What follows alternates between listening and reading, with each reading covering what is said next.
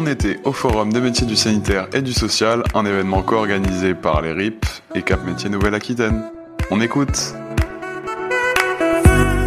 Bonjour, est-ce que vous pouvez vous présenter? Bonjour, euh, je m'appelle Fanny, j'ai 29 ans et j'étais auparavant assistante vétérinaire et du coup je suis en reconversion pour faire euh, secrétaire euh, médico-social.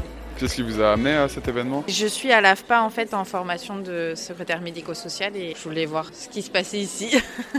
Et qu'est-ce que vous pensez que ça peut vous apporter Mais pour ma formation en fait je cherchais des stages dans le médico-social et donc je pensais voir des hôpitaux, des travailleurs sociaux, voir avec eux pour un stage éventuel.